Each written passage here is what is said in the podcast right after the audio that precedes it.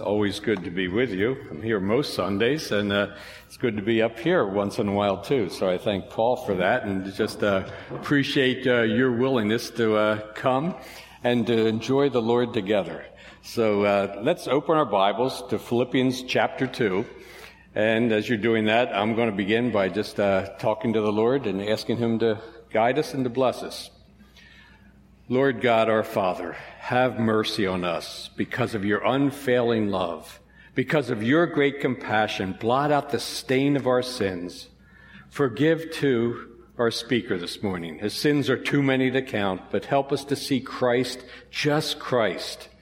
As through Christ Jesus we pray. Amen. A remarkable gift can come in a very unremarkable passage and package. It certainly did some 2,000 years ago in Bethlehem, did it not? God within the womb of a teenage girl. Divinity sleeping in the hay of a manger. The hope of humanity surrounded by donkeys and sheep. Who would have thought? No one expected God to come the way he did, but the way he came is every bit as important as the fact that he did come. The manger is the message. At least, that's the point of the Apostle Paul in our passage. The Apostle Paul. Now, that's an interesting name that really doesn't get mentioned at Christmas time very much, does he?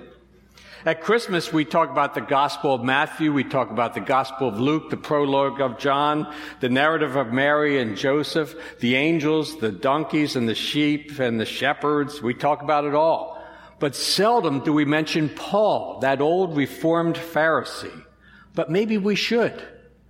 Because his words on the incarnation and exaltation of Christ are as poetic and as beautiful as any that you would ever find. And they're in the book called Philippians. It's called Philippians because it's written to the, letter written to the church in Philippi.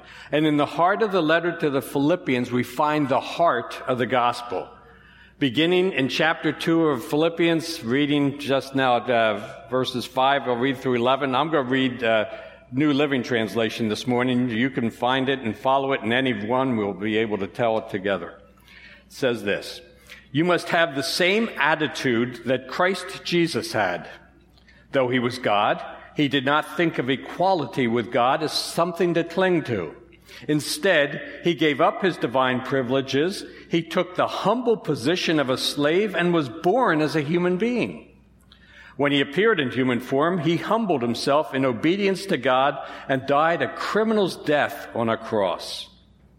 Therefore, God elevated or highly exalted him to the place of highest honor and gave him the name above all other names, that the name of Jesus every knee should bow in heaven and on earth and under the earth, and every tongue confess or every tongue declare that Jesus Christ is Lord to the glory of God the Father. Now, the apostle here is not writing a Christmas sermon, not at all. This is far more mundane. He's trying to resolve a conflict between two ladies. One by the name of Euodia, one by the name of Syntyche. Now their names appear later in the letter. You can find that out. And their names, as you hear, are ancient and strange, but their problem is not. You know what it is? They just can't get along. And so the apostle entreats them. He admonishes them. He tells them to have the same mind, to be of the same mind as Christ Jesus. And as long as he was admonishing them, I guess Paul thought that he was just admonished the whole church because they all probably needed it just as much, just as we do. And consequently, we have this beautiful four chapter letter written to the church and specifically to these two women, but written to the entire church. And in the heart of the letter is this, the heart of the gospel. As we look at verses 6 to 11, in some of your Bibles, you will see they're set off. They're set off as verse in many of our Bibles. Because some historians think it's originally a song. And if that is so for verses 6 through 11, it may be one of the earliest songs sung in the Christian gatherings. Still others think, though, and it's uh, that no, it's not a song, it's a liturgy. A liturgy that was cycled among the churches for church gatherings to read out loud on specific days of the, of the week and of the month. A common reading is what they would think of it as. And then there are others, and this is the one I like the most. Uh, others think, no, the apostle here takes on the, the pen of a poet. He was prone to do so, wasn't he? Just look at 1 Corinthians 13. It's such a picture of beautiful poetry. Maybe he was reducing here the entire gospel down to verse, poetic verse to be memorized and passed on from family to family. If so, then the apostle is the gospel's poet laureate. Was it a liturgy? Was it a poem? Was it a song? Hey, we just don't know for sure, but we do know that it's a beautiful encapsulation of the gospel. It starts with a declaration, verse 5. You must have the same attitude that Christ Jesus had. Though he was God, that's the declaration. Though he was God, he did not think of equality with God as something to cling to. The apostle begins with that declaration. Jesus Christ was in the very nature God. He's talking about Christ prior to Bethlehem, prior to being born into this earth. Jesus had every attribute and every benefit of divinity. He was timeless. He was boundless. And he was limitless. The scriptures say all things were made by him and through him were all things made. And without him, nothing was made that was made. From heaven's perspective, think about it. Every rock, every tree, every star in the sky, the universe itself, everything deserves to have a stamp that says, made by God. Everything was made by him and through him. He gets credit for it all. He gets credit for the universe. Jesus did that. He gets credit for the sun. Jesus did that. And think about it. Our sun is so enormous, it's one million times the size of the earth. Now, to bring that down to the level of you golfers here in the midst, it's as if the earth was a golf ball. If it's been said that if it was a golf ball, it could fit as many times as a golf ball could fit inside a school bus. The earth would fit into the sun. You see, Jesus did it. He made it all. He simply spoke. He declared by divine fiat, and it happened. Now, the scriptures say what? It says he can tell the stars by name. The scriptures say he can fold up the stars in the sense that picture is like a Bedouin would fold his tent up in the morning. He made it all. He was in very nature God. And this stuns us. It really does stun us if you stop and think about it. But what really rocks our world is not the declaration of verse 6, though he was God, he did not think of equality with God as something to cling to. Now, I don't know about you, but when I read that verse, if I were God, I think I would rather stay in that situation, wouldn't you? Wouldn't you rather stay God? I mean, think about it. Nobody to boss you around? Nobody to look down on you? You just say something and it happens. Seemingly, you have not a problem in the world. Better yet, make that the universe. No, what really rocks our world is what Christ Jesus did about that. Instead, verse 7, here it comes. Instead, he, speaking of Christ, he gave up his divine privileges. He took the humble position of a slave. He was born as a human being. In the NIV, you read, He made Himself what? He made Himself nothing, it says there. In the ESV, it says He emptied Himself, as do some other translations. He made Himself nothing. What's that mean? He made Himself hungry. He made Himself small.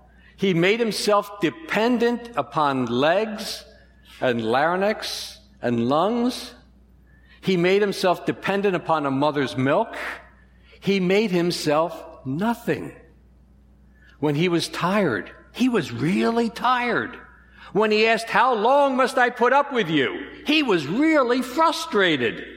When he said, my God, my God, why have you forsaken me? He really wanted an answer.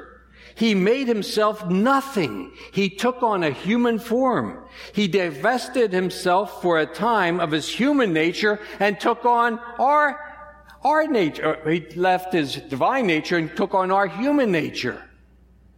He said, whatever I speak, just as the Father has told me, so I speak. In other words, he said, I speak only as the Father reveals it to me. He made himself dependent upon the revelation of God. If God did not reveal something to him, then he, like we, is left with no answer. An example of this has to do with the second coming. He said, Of that day and hour, no one knows, not even the angels of heaven, but my Father only. In other words, Jesus Christ himself did what? He confessed that he did not know. He had divested himself of divine knowledge. The one who knew everything for a time made himself nothing. Did you notice though? Everything that was involved in Jesus becoming human began with an attitude of submission, a willingness to cooperate with God's plan for salvation. Rather than lobbying for all his right to remain in heaven and continuing to enjoy all the benefits of the exalted role that he had as the second member of the Godhead, rather than do that and to realize that he's the Lord of the created world, he willingly said yes. He agreed to cooperate with a plan, a plan that would require his releasing ecstasy and accepting agony from a state of absolute perfection, from a state of undiminished deity, he willingly came to earth, leaving the angelic hosts who flooded his presence with adoring praise.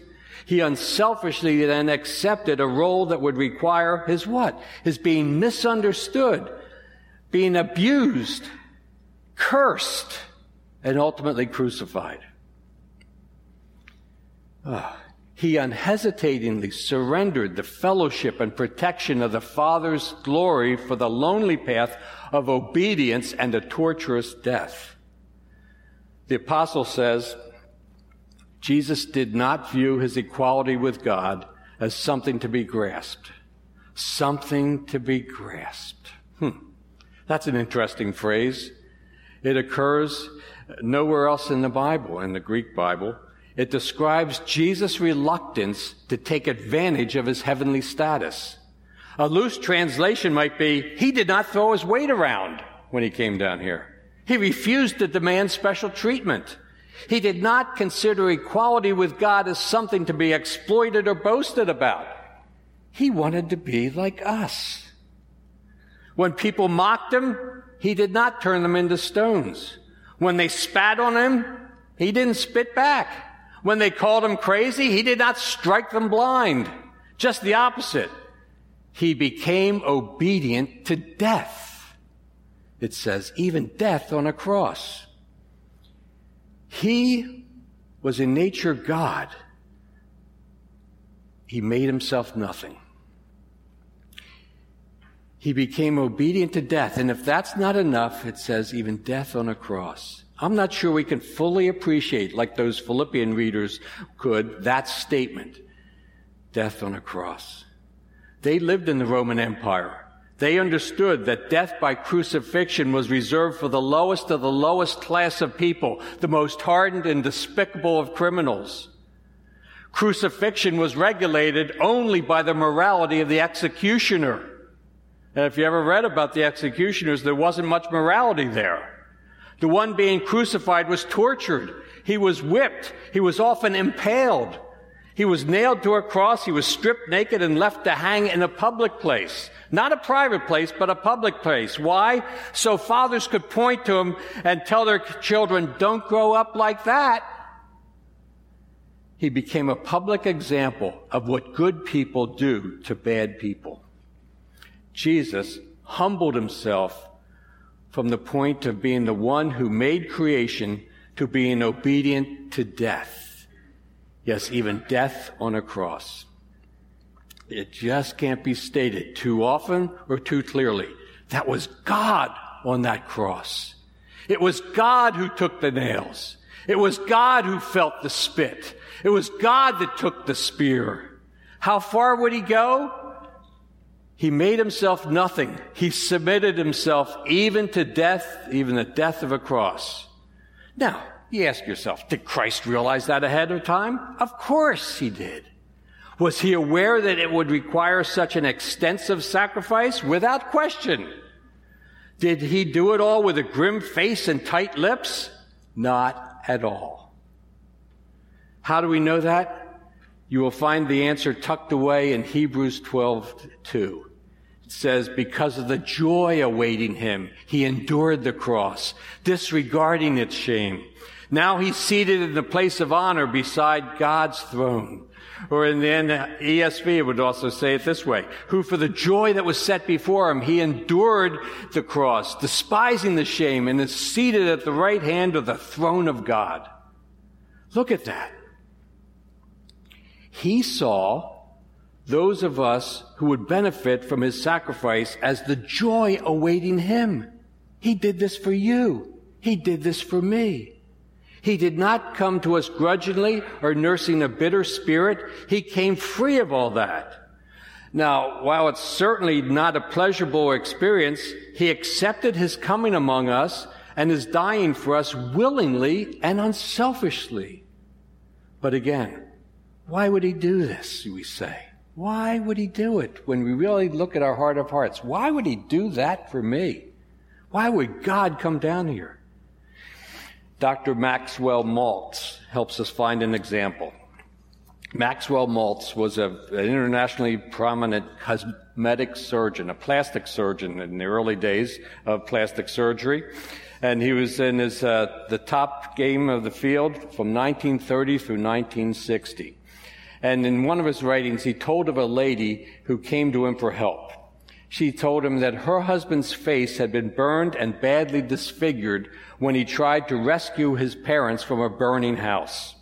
He failed in his attempt to rescue them, and he assumed that God was rescuing him because he failed, and that's why he had the burns, and that's why he was so grossly disfigured. And he sequestered himself as a result of that. He refused to come out into public. Even when his wife was at home, he retreated to his own room, and she would have to leave his meals at the door because he would not even let her see him. So that wife went to see Dr. Maltz, and the doctor said, Oh, I can help him. With the advances of plastic surgery, we can restore his face. She responded, No, that's not what I'm asking. You see, he won't talk to anyone, so I am wondering, would you so do to me what the fire did to him? Would you so disfigure my face so that when he sees me, he might see a semblance of his, and then he might let me back into his life? Well, the good doctor said no, he refused to do that. But he did request an opportunity to visit with the man. And upon receiving uh, an acknowledgement of his request, he went to the house and knocked on the door of the man's house. He detected movement inside the house, but no one answered the door. So then he began to shout to the closed door, I know you're in there. I'm Dr. Maxwell Maltz. I'm a plastic surgeon and I can restore your face. Still no response. So Dr. Maltz said through the closed door, Your wife came to see me. She wants me to disfigure her face to look like yours so that you might welcome her back into your life. After a few moments, the doorknob turned and the man opened the door a crack. Ultimately, he began to receive treatment and a new chapter of life opened up to him. Why? It was all prompted by the incredible love of one who had wanted to become so like him that he would then turn back to her. God did that for you, my friend. God did that for me. God did that for us. You have hands, He had hands. You have a neck, He took on a neck. You have cranky neighbors, He had cranky neighbors. You had cold winters and hot summers, He felt them all. Why? So that you would know that He knows what it's like to be you. He became like you with the hope that you would trust Him and become like Him. Oh, but Paul doesn't stop there, does he? Oh my goodness, no. Look now, verse 9. Therefore, God elevated him to the place of highest honor and gave him the name above all other names, that at the name of Jesus every knee should bow in heaven and on earth and under the earth, and every tongue confess that Jesus Christ is Lord to the glory of God the Father. The declaration and the incarnation are intended to lead us to this wonderful exaltation where God exalted him to the highest place and gave him the name that is above every name. So the one who went low is now made high. He's no longer in a manger. He's no longer on a cross. He's no longer in a tomb, but now he's been made high. God has been raised up. He's been promoted to the highest place. No place is higher than where he is. No place anywhere in all of history, in all of the universe, there's nothing higher than where Christ Jesus is. Jesus outranks every president. Jesus outranks every king, every ruler, every CEO, every superintendent in your job. He outranks us all. Every other throne is but paper mache and doomed to pass. Every other prince is an impostor, but not the throne of Christ and not the Prince of Peace. God gave him the name that is above every name. You see, names carry clout. If someone to say, Queen Elizabeth is here, we'd all be turning around looking for that 90 year old monarch to be here. If someone were to say, President George Bush is here, we'd all be looking for either the 41st or the 43rd president. Take your pick. Maybe you'd be looking for both. If you were to have a piece of paper signed by Abraham Lincoln or George Washington, you would put it in a safe place. Why? Because names carry clout. But there's only one name that will cause every knee to bow. And that is the name of the Lord Jesus Christ. At the name of Jesus, every knee should bow in heaven and on earth and under the earth.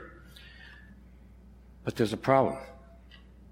There are some people on the planet right now who refuse to bow at the name of Jesus. They mock him. They think the thought of God becoming flesh is absurd.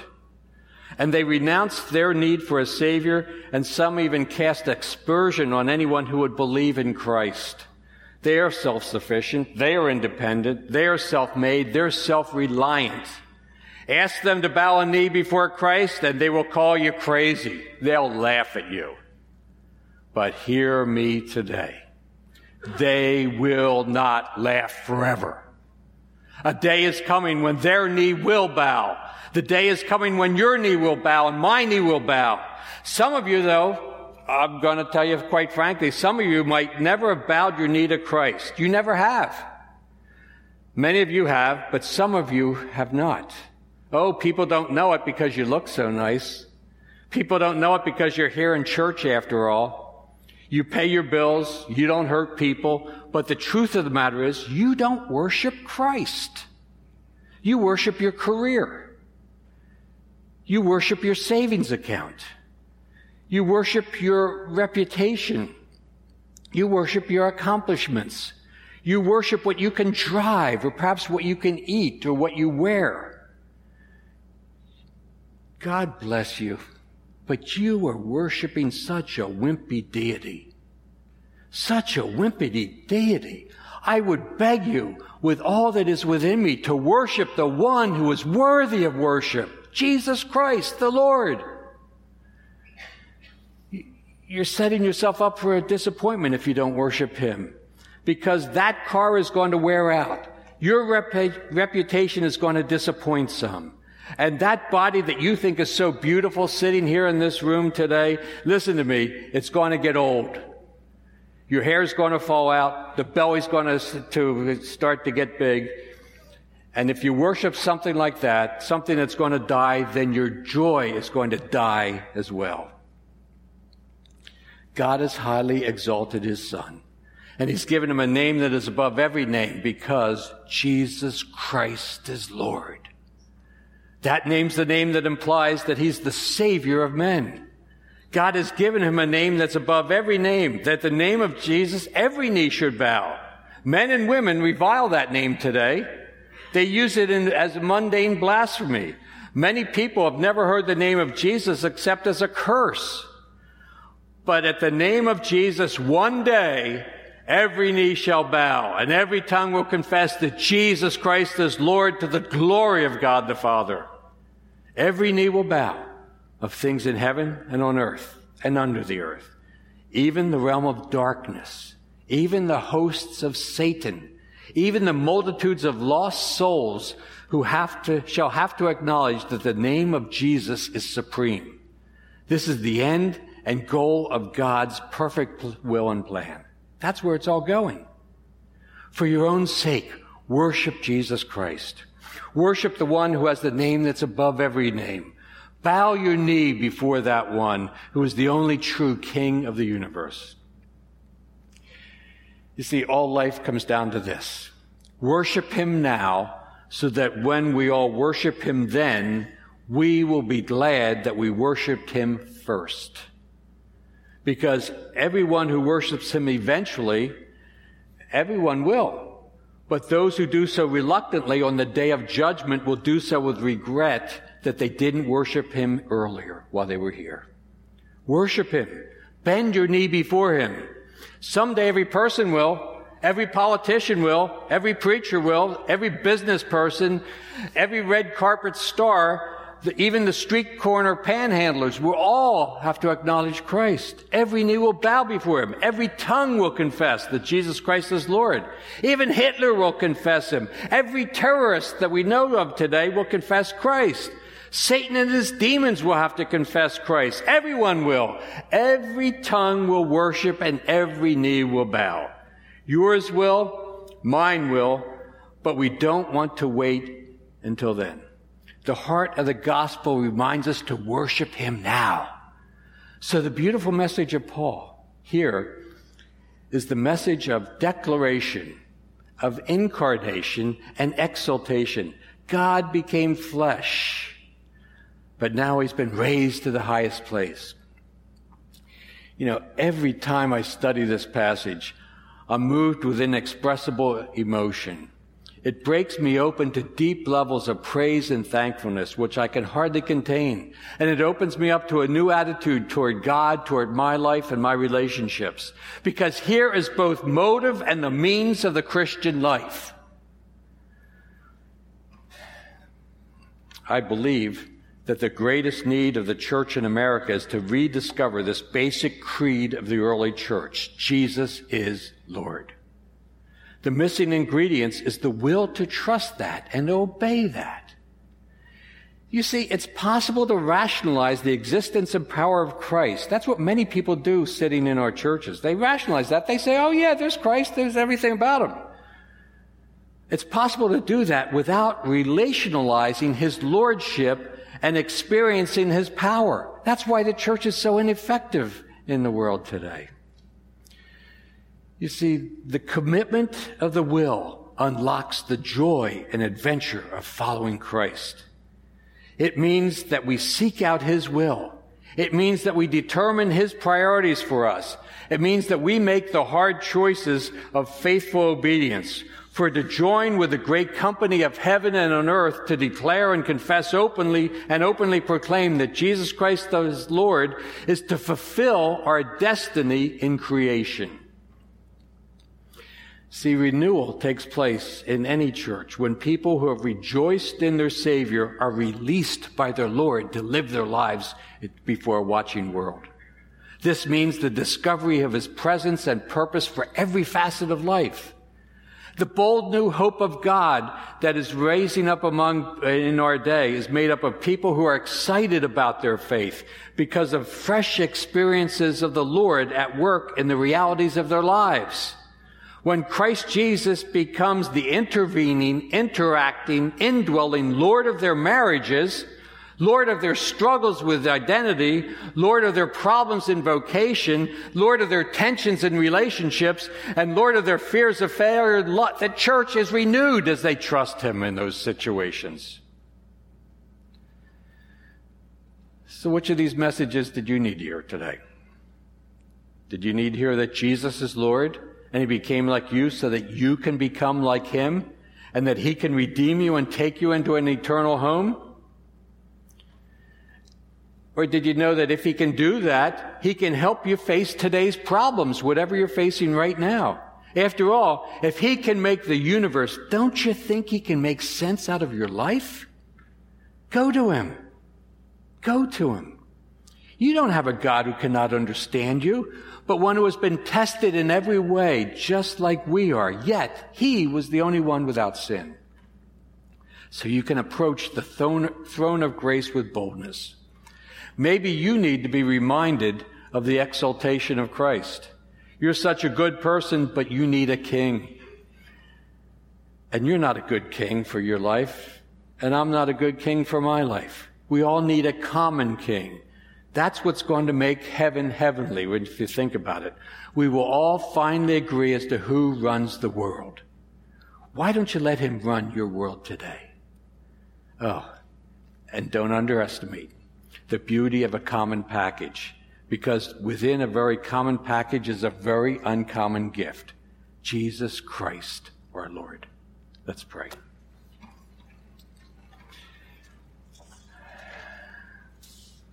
Lord, without question, ours is not to ask which religion should we follow, because you know how inadequate they all are. But ours is to listen to what you have said about yourself and to have a relationship with you in Jesus Christ. Give us the gift of faith to make you Lord of our lives.